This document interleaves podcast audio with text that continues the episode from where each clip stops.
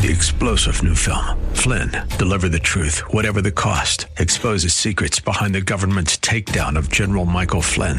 Flynn knew what the intel world had been up to. He ordered the first audit of the use of contractors. This set off alarm bells. He told the truth. He was the most dangerous person for Donald Trump to hire. They had to get rid of Flynn. Flynn, Deliver the Truth, Whatever the Cost. Available now. Watch it today. Go to Salem Now dot com. Salem Now dot com.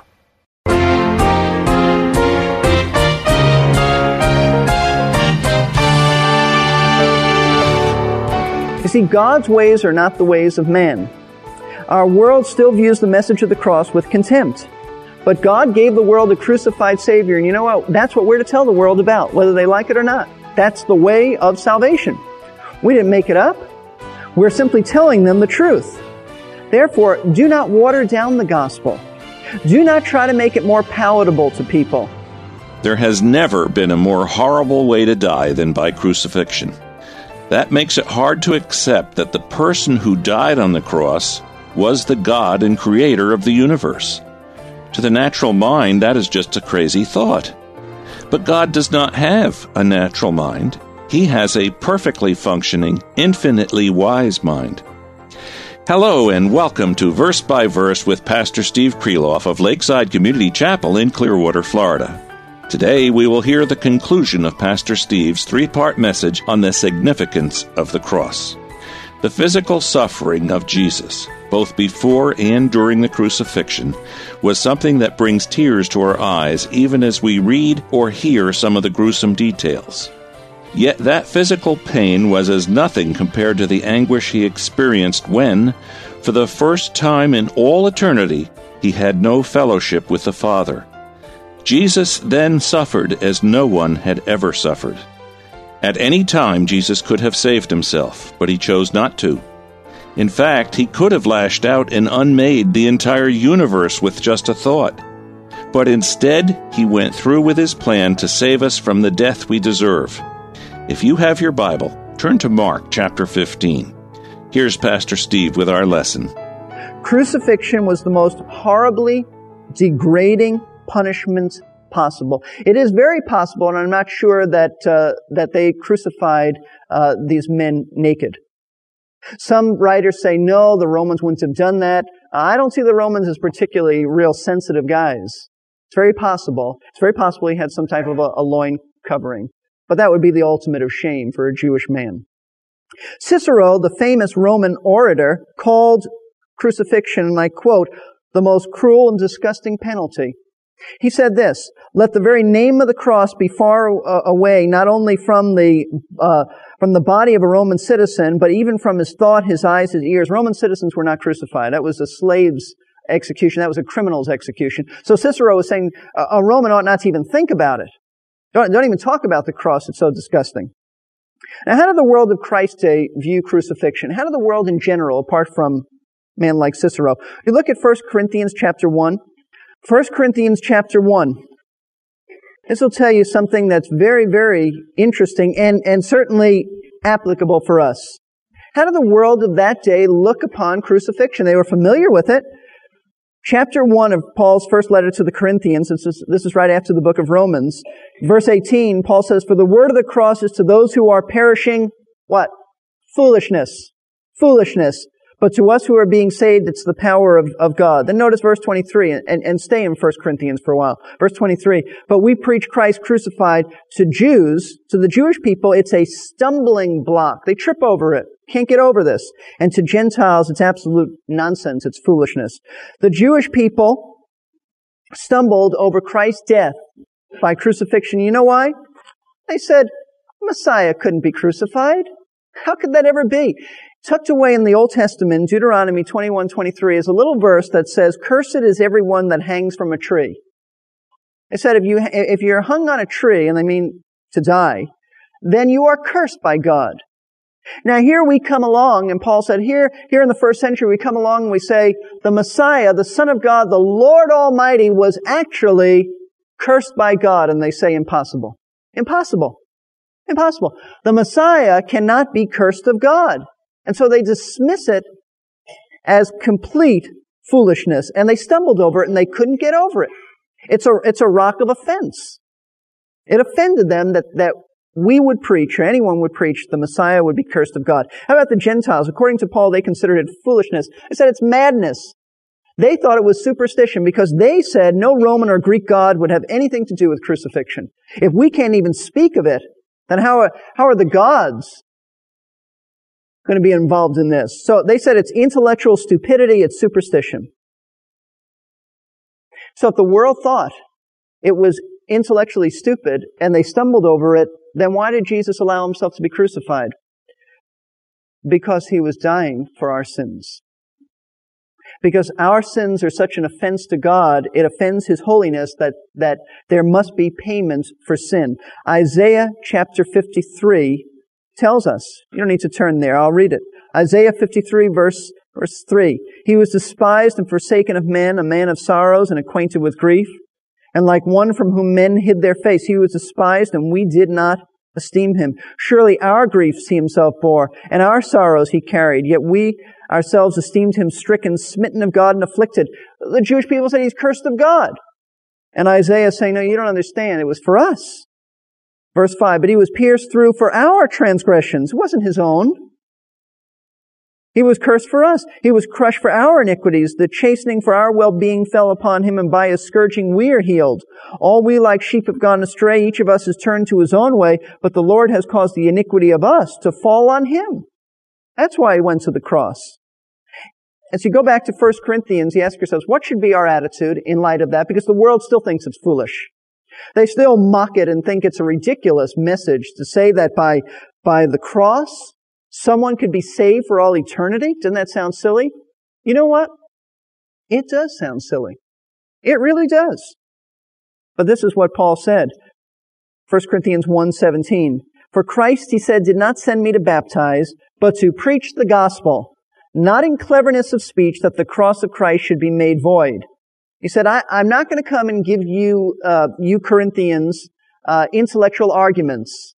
I'm not going to major on apologetics. That's a defense of the faith. He says, for the word of the cross is to those who are perishing, he says, foolishness, but to us who are being saved, it is the power of God. For it is written, I will destroy the wisdom of the wise, and the cleverness of the clever I will set aside. He says, where is the wise man? Where is the scribe? Where is the debater of this age? Has not God made foolish the wisdom of this world? He said, I'm not going to accommodate your foolish wisdom.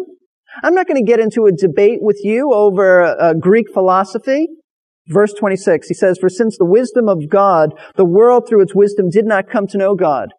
The world through thinking and, and, and philosophy can't know God. That's why Paul says, where is the wise man? If he's so wise, why can't he figure out the truth? God, he says, was well pleased through the foolishness of the message preached to save those who believe. The world can't be saved by philosophy. The world can't be saved by your clever arguments. The world can't even be saved by your great testimony. The world is saved by the preaching of the cross. He said, verse twenty-two, for indeed Jews ask for signs. They say, where is the Messiah? Show us a sign. And Greeks search for wisdom. But we preach Christ crucified. To Jews, it's a stumbling block. To Gentiles, foolishness. But to those who are the called, both Jews and Greeks, Christ is the power of God and the wisdom of God. Why? Because the foolishness of God is wiser than men. At least what men consider foolish. That silly message, at least silly in the world's eyes, and silly sometimes it looks to us, to preach that, that a crucified one could save. That foolish message, Paul is saying, is wiser than men, and the weakness of God, at least what men perceive as weakness, is stronger than men. I want you to see something else, chapter two, verses one through five. This is how Paul conducted his ministry, and you have to also. When I came to you, brethren, Paul says, I did not come with superiority of speech or of wisdom, proclaiming to you the testimony of God. For I determined to know nothing among you except what? Jesus Christ and Him crucified. And I was with you in weakness and in fear and in much trembling. And my message and my preaching was not in persuasive words of wisdom, but in demonstration of the Spirit and power, that your faith should not rest on the wisdom of men, but on the power of God.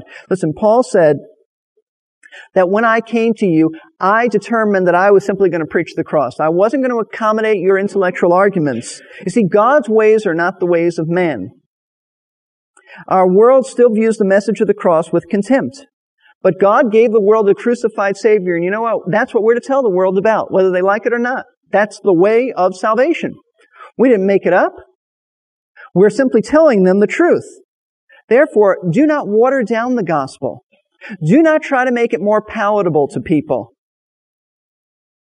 I, uh, coming up in the future, I'm supposed to have a discussion with my brother about the gospel. Uh, shortly when I graduated from Moody Bible Institute, my I, I pressed my brother so much and said, look, let me tell you about Christ. And I, I really was obnoxious and irritating. And he said to me, he said, Steve, Five years, no, I guess I was going to school at that point, and he said, five years after you're out of Bible college, I'll talk to you about this. Well, it's been a lot more than five years, and we haven't talked. So I wrote him a letter, and I said, uh, it's more than five years, let's let's talk. And he said, when we get together again, let's do that. And you know, in my mind, my brother is very, very bright, very, very bright. And uh, but in my mind, I'm thinking of all the clever things I could say, and I'm, I'm rehearsing in my mind, I, at least I was, all the stuff I learned as far as apologetics and how to defend the faith and this and that. And you know what? Finally, it dawned on me, that's not going to do any good. The power of God is in the Word of God. Just tell him about Jesus, and forget trying to match wits with him. For one thing, you'll lose, and another thing, it won't do any good. You don't win somebody to Christ because you uh, you accommodate their thinking. Just tell them the truth. Just tell them the truth. And uh, no matter how clever he gets, just tell him the truth. And listen, you have to keep that in mind too. Don't try to accommodate people's intellectual sophistication. You don't need to apologize for the gospel. Paul said, I'm not ashamed of this gospel because it's the power of God to salvation. You don't have to be ashamed of it. Don't try to make it more acceptable, more attractive. It is the story of one who was cursed for us so that we may be forgiven in him.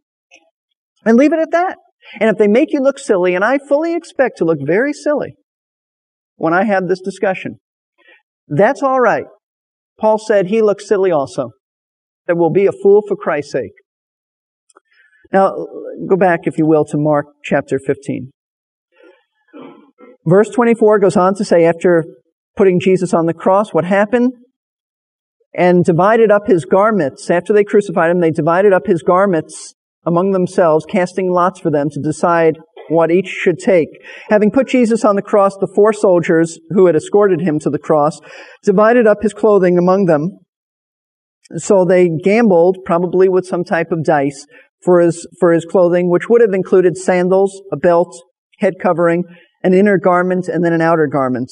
And without realizing this, these soldiers fulfilled prophecy, because Psalm twenty-two, I didn't read all of it this morning in the pastoral, just before the pastoral prayer, but Psalm twenty-two verse eighteen speaks of that, that they gambled for my clothing. They didn't realize it, but that's what they were doing, fulfilling Scripture. Verse twenty-five says, and it was the third hour when they crucified him. That's, that would be according to Hebrew reckoning. John has a different reckoning, and some people say, oh, it's a conflict in the Bible. No, John is using Roman time. Mark is using Hebrew time. This would be about nine in the morning. About nine in the morning. It's when the crucifixion began. He was on the cross for six hours from nine in the morning to three p.m. And we know that because verse thirty-three says, and when the sixth hour had come, And uh, and so forth, darkness came, and, and, and it was over the land until the ninth hour. So there was darkness, and we'll see this, Lord willing, next week, from twelve to three. There was darkness, and we'll explain that next week. But it's nine in the morning, on the, he's on the cross. Let's look at the final, the final event, and that's the insults. The insults. From verses twenty-six through thirty-two, there are a series of insults thrown at Christ, and without intending to, these insults reveal profound spiritual truth. The people didn't plan to do this, but they did. First of all, let's look at the inscription, verse twenty-six. And the ins- inscription of the charge against him read, "The King of the Jews." It was the custom of the Romans to write the name of the condemned man and the description of his crime on his board, a, a placard, and then they would nail it to the cross. So everybody coming by would see what this man is uh, is guilty of.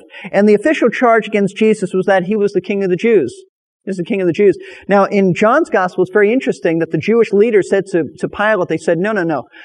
Take that sign down and say, he said he was the King of the Jews. Don't say he's the King of the Jews. You know what Pilate said? Pilate, who was this very wavering, cowardly man, all through the trial said, what I've written, I've written. You know why Pilate said it that way and, and what he did? It was to insult the Jewish people. He was mocking them. He was saying, this is the only king you'll get, a crucified one. It's an insult. That's what he meant it as. Intended as an insult to the Jewish people, mocking that nation. This is the only king you will ever have, a crucified one. But even though, and here's the sovereignty of God, even though Pilate meant it as an insult, God used it. In fact, it was in three languages, Greek, Aramaic, and Latin, for everybody to read, for all the world to read. God used it to make a proclamation for all the world that Jesus Christ is the King of the Jews. Meant it as an insult. Before he was very wavering, but he wouldn't waver on this. Why? Because God supernaturally was controlling this whole thing for everybody to see who Jesus is. Not that he claimed to be, but this is who he is. There's another insult, the two thieves. Even the thieves were insulting him. Verse twenty-seven, and they crucified two robbers with him, one on the right and one on, on the left. Actually, the end of verse thirty-two says they were insulting him too. We'll get to that in a moment. But they crucified two thieves with him. Probably these were associates of Barabbas, who was released. Probably. Once again, this was intended by Pilate to mock the Jewish people. They placed Jesus in the center. That was no accident. That was on purpose. They put him in the center. Why? As if to say, here's your king. And he's got his subjects, one on the left and one on the right, and they're criminals. This is the king of the criminals. But you know what? That fulfilled Scripture. Isaiah fifty-three verse twelve says he was numbered with the transgressors. Isn't that amazing? He didn't just die, he died with criminals. And that's what the Bible said would, would happen. So, profound spiritual truth. God is sovereign. And even though these men were wicked, had no idea what they were doing, God was fulfilling Scripture. Then there were people who passed by, the, the bypassers.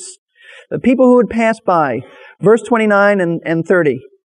And those passing by were hurling abuse at him, wagging their heads and saying, ha, you who were going to destroy the temple and rebuild it in three days, save yourself and come down from the cross.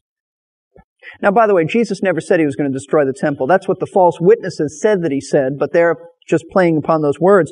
The people passing by the cross, going in and out of Jerusalem, uh, Golgotha was on a, a major highway. And I told you, even today, bus station, right below it. You look, there's a bus station, you look, and, and you see the place of the skull. But it was a major highway. These people stopped by to verbally abuse Christ. And what they were really saying is this, you who said such amazing things about destroying the temple, you who said that, you don't even have the power to come down from the cross.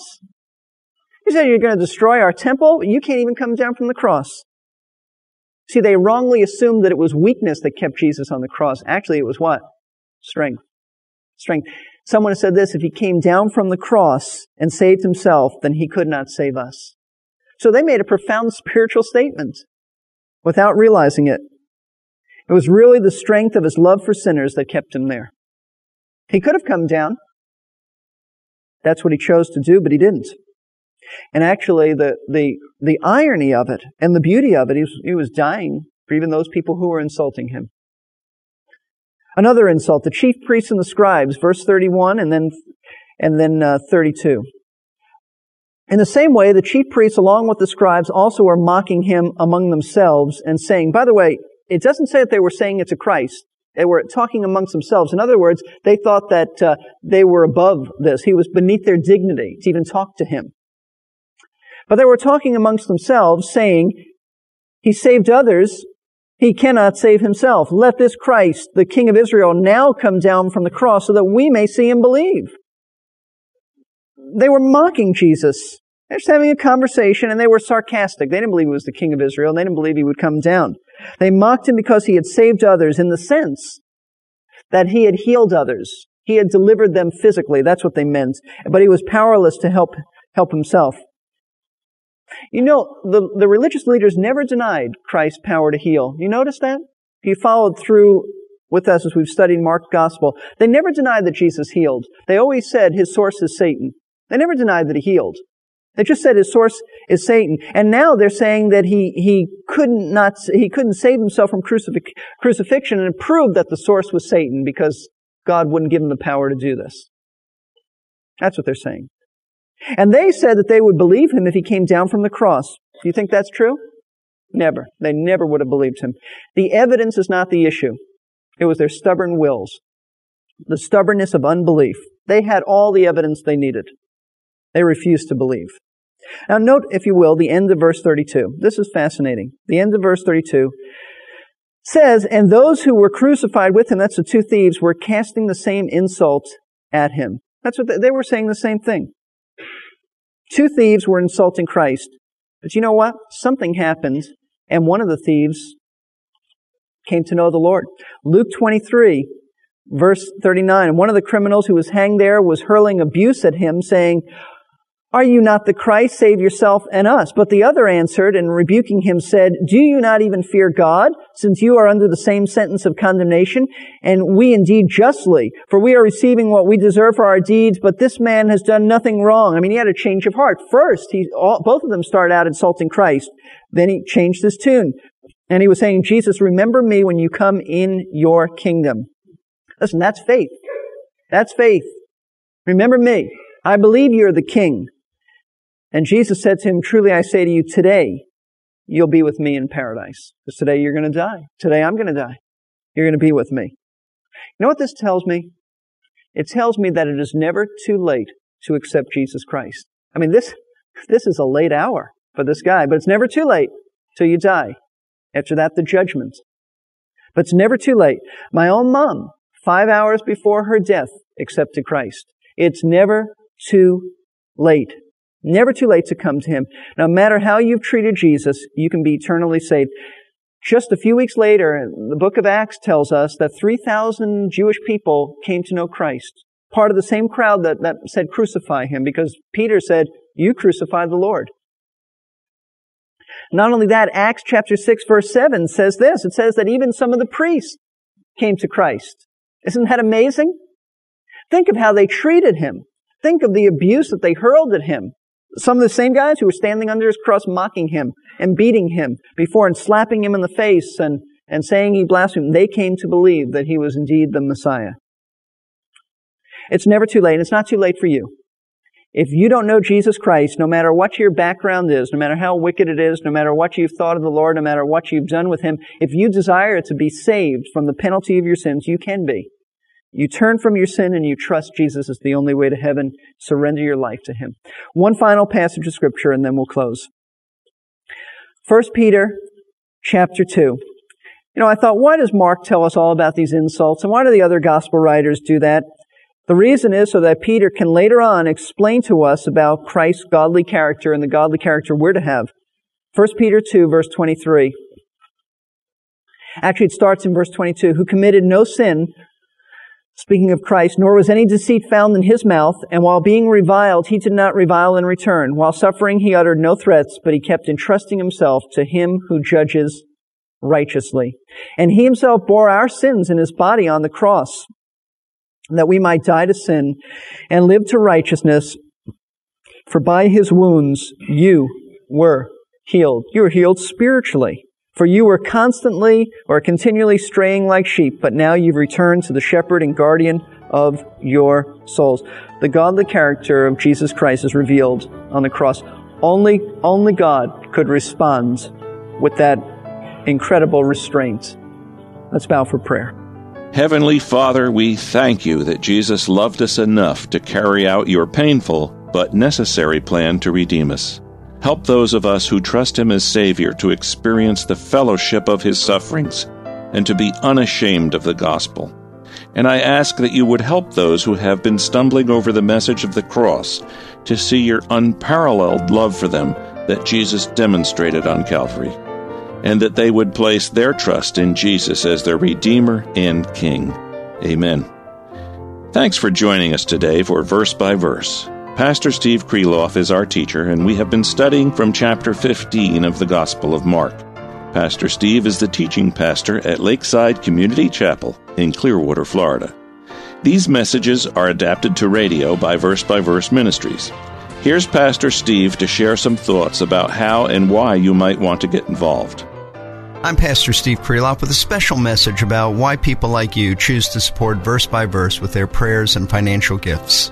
There was a man who uh, was in touch with us and said he uh, had come to faith in Christ as a result of the verse-by-verse series that we did on Romans and what it means to be justified by faith. We're trying to have lives changed by the teaching of the Word of God. We think there's no substitute for that. If you've been blessed through Verse by Verse, please consider supporting this ministry with prayer and your financial gifts. Drop us a line at P O. Box fifty-eight eighty-four, Clearwater, Florida, three three seven five eight. Thank you, Pastor Steve. Visit us on the web at verse by verse radio dot org. To order a C D or cassette with this message, call us at seven two seven, two three nine, zero three zero six. Pastor Steve Kreloff will have more on the significance of the cross on our next Verse by Verse. I'm Jerry Pruden, your announcer.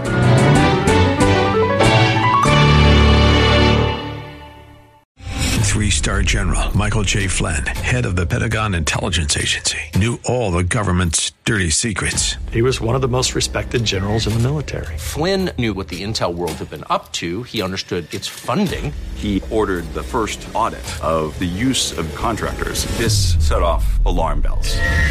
The explosive new documentary, Flynn, Deliver the Truth, Whatever the Cost, and covers the facts behind this scandal. Flynn told the truth. He was the most dangerous person for Donald Trump to hire. I find out the worst enemy that I'm going to face in my life is right here in America. They took my assessment and they wanted me to change it. And I was like, I'm not changing it. They had to get rid of Flynn.